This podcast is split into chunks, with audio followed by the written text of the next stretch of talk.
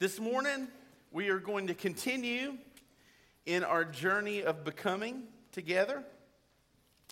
And um, we're continuing to learn how we love one another, how we serve one another in humility, and that is how we grow as a church. We grow individually and we grow to serve, right? And then we serve so that the kingdom can grow. So we grow to serve to grow, right? All right, so we're going to continue, and we're going to be serving actually today after we leave here, and we do the ALS challenge for, for our friend Freddie and Sabrina. Uh, that is service. That's what we're talking about. That's what we've been learning about.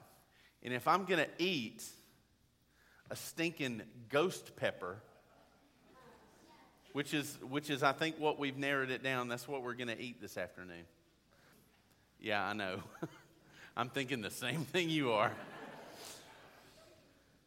we do it because we serve one another, because we love each other. And we want you to participate in that. After we're done, if you don't know, um, there's some folks over there right now getting hot dogs ready for $5 a plate. Come over, give them five bucks, eat some hot dogs and chips while we're getting ourselves psyched up for our thing. And, and everybody else is still going to be doing the ice bucket challenge. Like, we're going to have the stuff for you to be able to do that. Um, and so we want everybody to come and be a part of that. It's always a great time. And that is part of what we do together as a family as we're learning. This morning, we're going to continue in this idea that the key to growing and becoming the church that God wants us to be is to grow in our humility and our service. And so today we're going to hear from the greatest servant model that we have, and that's the Lord Jesus himself. So I want to be real transparent with you this morning as we're starting.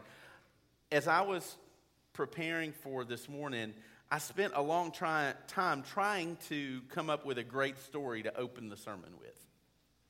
Because that's just sort of a thing that you try to do. Everybody connects with stories. Everybody, you try to make a great application that people will leave and remember. I was thinking, and I spent a couple of hours just trying to come up with a way to figure out how to start. And then it hit me. I kind of had a a duh moment. And this is what hit me. Um, who loves basketball? Just raise your hand. Everybody loves. All right. I like basketball. I don't know that I'd say I love basketball because I'm horrible at it.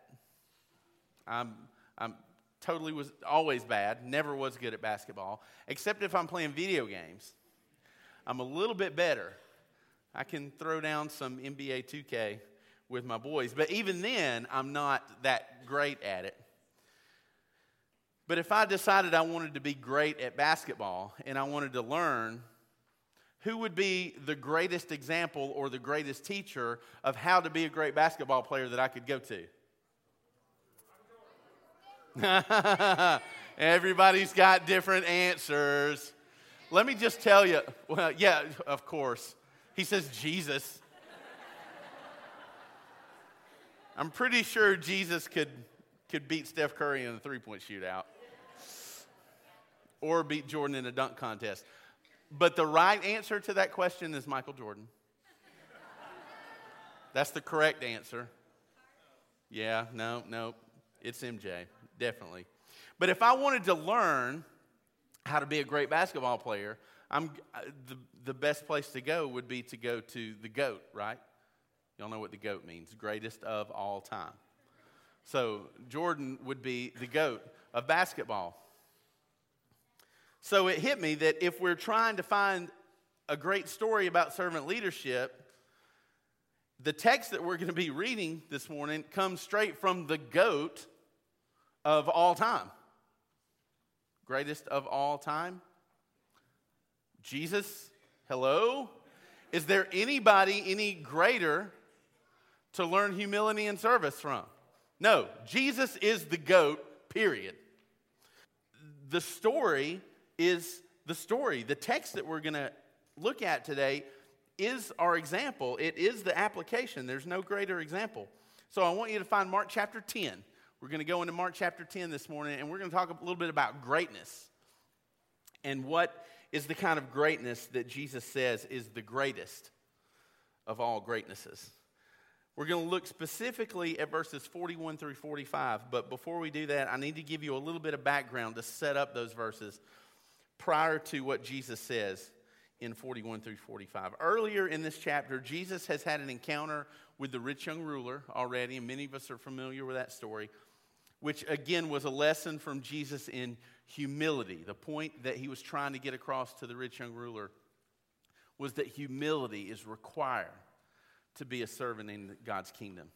And now Jesus is traveling with the 12 and he's heading toward Jerusalem. And while they were traveling, Jesus begins to talk and share with them.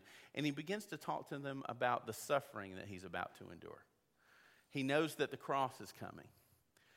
And he knows he is anticipating what's about to happen to him. And he begins to try to give the 12 a little bit of insight as to what is about to happen his arrest, his trial, his crucifixion. So, right after that, either because they weren't listening to Jesus talk, they weren't really listening to what he was saying, or they didn't completely understand at all, James and John come to Jesus and they ask him a question. And they basically say, Jesus, we have something that we want from you and we want you to give it to us. And Jesus says, Well, what do you want?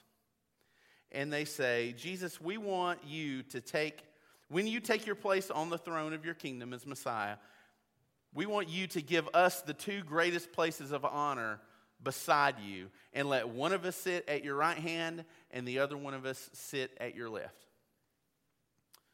These two still had not understood that the kingdom that Jesus was bringing was not an earthly kingdom, but it was a heavenly, spiritual kingdom, eternal kingdom and they still misunderstood what Jesus was trying to teach them. So, after they asked that question, Jesus' response is Are you ready to go through the suffering that I'm going to go through? He had just explained to them and been trying to open himself up to share this is the suffering, this is the path to the kingdom. For me, bringing in the kingdom, it's going to be a path of suffering and they say, Well, can we sit on these places of honor? And Jesus says, I don't think you know what you're asking. Are you ready to endure the same suffering that I am? And you know what their answer is? Yes. Yes, Jesus, we're ready. Which again is an indication that they completely didn't understand what was about to happen. They had their own ambitious agenda that they were trying to get a jump on.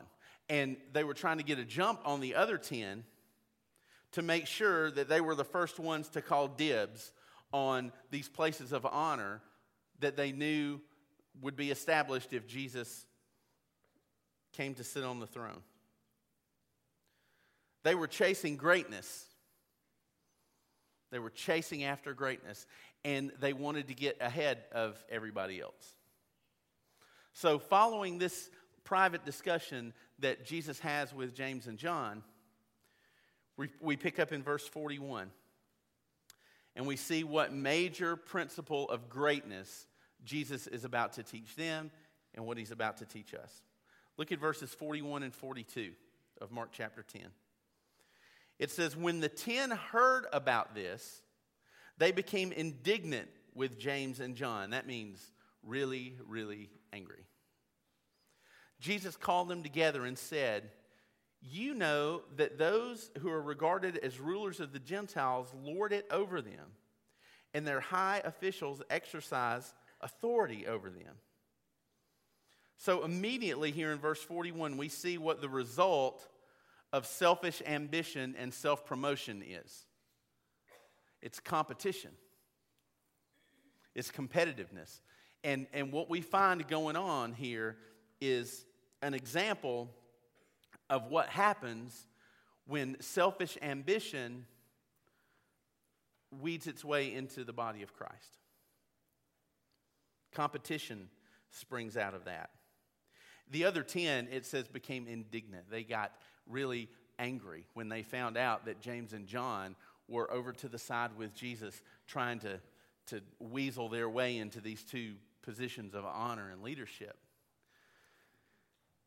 But I want you to understand that the other 10 weren't angry because they were offended by the fact that James and John would do this.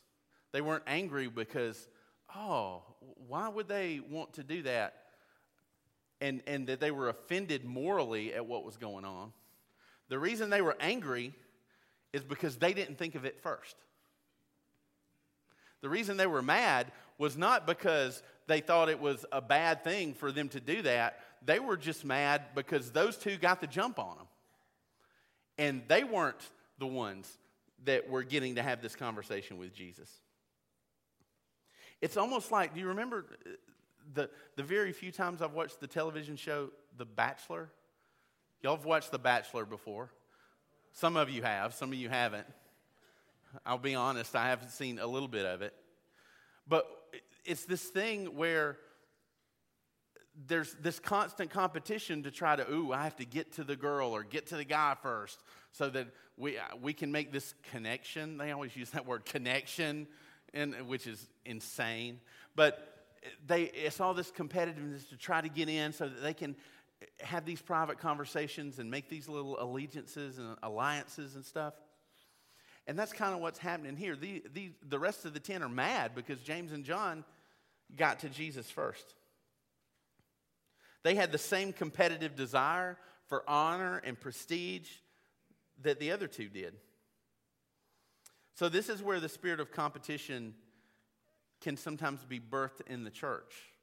Not just within our local congregation, it can happen within our family if we're not careful. But even more than that, it, it grows into our relationships with other churches. We become ambitious, not so much for the sake of Jesus' kingdom, but for the growth of our own kingdom. And we have to be very, very careful of that. Because when we're more concerned about the growth of our own kingdom, if we as a family become so consumed with our growth as of the kingdom of First Baptist Lindale, we can become threatened by God's growth in other congregations. The growth and development of other people and other ministries leads to comparison and anger and resentment. And, folks, can I tell you that is a trap of Satan? It's a sin. It's sinful to fall into that trap. And I have to be transparent with you that that battle of comparison is probably not fought more rigor- rigorously by anybody more than pastors and church staff. It is a pitfall. It is a pit of quicksand that we can very easily fall into when we begin, begin to compare our houses and our little individual kingdoms that we're building all over, and we become resentful and we become competitive. And Jesus says that doesn't build the kingdom, actually, it tears it down. So, if I were to tell you that even me, in my years as youth ministry, and probably in the years that I'll continue as a pastor, that I'll never battle that, I would lie.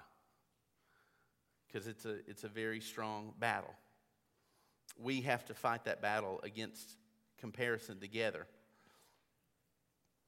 So when Jesus sees this begin to happen, he begins to see this rising up among the 12. He again attempts to teach them the reality of his kingdom. So look at and, and look at verse 42 again. He says, You know that those who are regarded as rulers of the Gentiles lord it over them, and their high officials exercise authority over them. He starts out by, by saying, You guys know that the leadership style of the world is this way. And really, to be honest with you, that's the same way it is now. The leadership style of the world then was very much the same as the leadership style of the world now. I mean, let's be honest, it's the American dream. The American dream is work hard, use your influence to climb the ladder of success and promotion until you reach a pinnacle where you no longer are working to serve someone else, but everyone else is working to serve you. Isn't that the American dream? It's the American dream, but it's not the kingdom dream. This is what the world chase at, chases after. That's the greatness that the world desires. But Jesus quickly corrects them and he shows them the upside down nature of God's kingdom. Look at verses 43 and 44. Jesus says, Not so with you. You know the kingdom, you know the kingdom view of the world. You know how the world builds its kingdom, and Jesus says it's not to be that way with you. Instead, whoever wants to become great among you must be your servant. And whoever wants to be first must be slave of all. Jesus corrects them as if to say, forget the way of the world. Forget everything that you've been taught Forget the greatness that you've been chasing after all your life because now you've been called into a new pursuit of greatness that is completely different. It's the kind of greatness that says, I don't have to be first. Actually, that's not even right. Just mark that off. That's not even correct. It's actually a greatness that says, I don't want to be first. There's a difference between saying, I don't have to be first and I don't want to be first. Not the way the world sees it. Jesus is not teaching us, though, that we should not desire to be honored by God in the kingdom. So here's the difference. We, it, it'd be real easy for us to read that and think, oh, well, Jesus just doesn't want us to pursue anything. Is it that, is it that kingdom greatness is just to to sit by and, and let everybody else advance and me do nothing? Well, no. Paul even said that honor in God's kingdom is something that we should strive for, honor that we receive from Him. Um, in 2 Corinthians 5 9 and 10, it says, So we make it our goal to please Him, whether we are at home in the body or away from it. Paul says our goal should be to please Him. We have a goal in this pursuit of greatness in the kingdom, and that's to please the Lord. And then when Paul was getting near the end of his life, in 2 Timothy chapter 4, verses 7 and 8, he says, I have fought the good fight. I have finished the race. I have kept the faith. Now there is in store for me the crown of righteousness, which the Lord, the righteous judge, will award to me on that day. And not only to me, but also to all who have longed for his appearing. Greatness in God's kingdom should be something that we pursue as believers and as a church.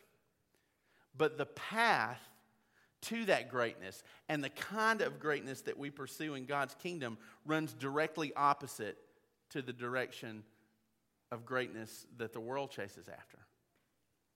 And we can't get the two paths confused. And it's so easy. It's so easy for us to get confused and to think that as a church and as a ministry, we're pursuing greatness the way God wants us to, but we're really following the model that the world has set out. And Jesus says, don't try to follow, don't try to be great for me in the world's system because it won't work. You have to, you have to go opposite to the way the world pursues it. Jesus uses the words servant and slave in this text. And these words invoked in these men images of people who performed very menial service tasks for people who were in authority over them. Many slaves were regarded more as property than they were as people. And the primary purpose of a servant or a slave was to tend to the service of another person who was regarded as their master. To call yourself a servant was a respectful self depreciation. And self depreciation is not something that the world teaches us to pursue. So we can understand why these men would have had a difficult time putting themselves in this category. There were three main classes of people in this culture. And the 12 would have fallen in that middle class of people. And what Jesus tells them is for them to be great in the kingdom rather than pursuing and trying to climb up to the upper class, they were to take on the attitude of the bottom class. They were to take on the heart of someone at the bottom. Rather than seeking to be the master, Jesus says that we should regard everyone else as our master. This is the task that God has assigned to me as your pastor. This is one of the things that God is teaching me in leadership. He's assigned this task to me, to our staff, to the deacons of our church, and anyone who is in leadership to be models of leadership in the way we serve each other and the way we serve you. That's how we will become great. But again, there's only one greatest when it comes to this greatest greatness. And it all is summed up by Jesus in verse 45. For even the Son of Man did not come to be served, but to serve, and to give his life as a ransom for many. The one who became the greatest servant was the greatest master. The, the, the one who had to come to teach us, the one who gave us the greatest example of, of a servant, was the one who was the greatest master.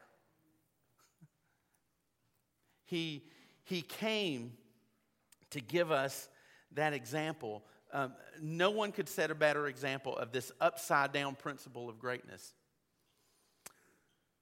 And really, when we call the principle upside down, I think, I think we're fooling ourselves. I don't think we can even really call Jesus' example upside down because to us and to the world, Jesus' example looks upside down. But because Jesus is creator, co creator with the Father, and the scriptures say that everything was made by him and for him, I'm pretty sure that really means that the ones who have an upside down view of greatness is us, not Jesus. Because Jesus is the creator. Jesus' view is always going to be right side up, y'all. Jesus' view is always going to be right side up. So if we ever have problems comprehending or understanding or implementing Jesus' view of the kingdom it's probably because it's our view that's upside down. So we have to change our view. We have to change our perspective of what greatness is. And let me just ask you, you folks who are part of the family here at First Baptist Lindale, do you want First Baptist Lindale to be a great church? Do you really? You want this to be a great church in the kingdom of God. Well, then we have to change our perspective about the way we think. We won't be a great church because we have huge numbers of people. We won't be a great church because we have to build bigger buildings. And we won't be a great church because our budget gets bigger. We also won't be a great church because we have the greatest staff or the best programs and ministries that anybody can offer. We'll be great because Jesus' glory is seen in us by the way we serve each other and the way we serve this community.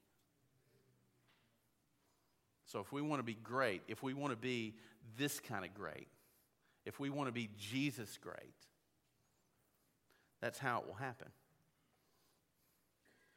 We'll be a great church because our service and kindness will give us a platform to share the gospel and tell other people the great news of God's plan to fix the world and save us from sin, which is what we've been called to do. So, the greatest greatness is not what we think it is, it's Jesus' model of greatness. I don't think Jesus wants us to try to climb to the top of the ladder the way the world does. I think it's more of a picture of Jesus asking us to stand at the bottom of the ladder and hold it for everybody else. Jesus says that is the greatest greatness.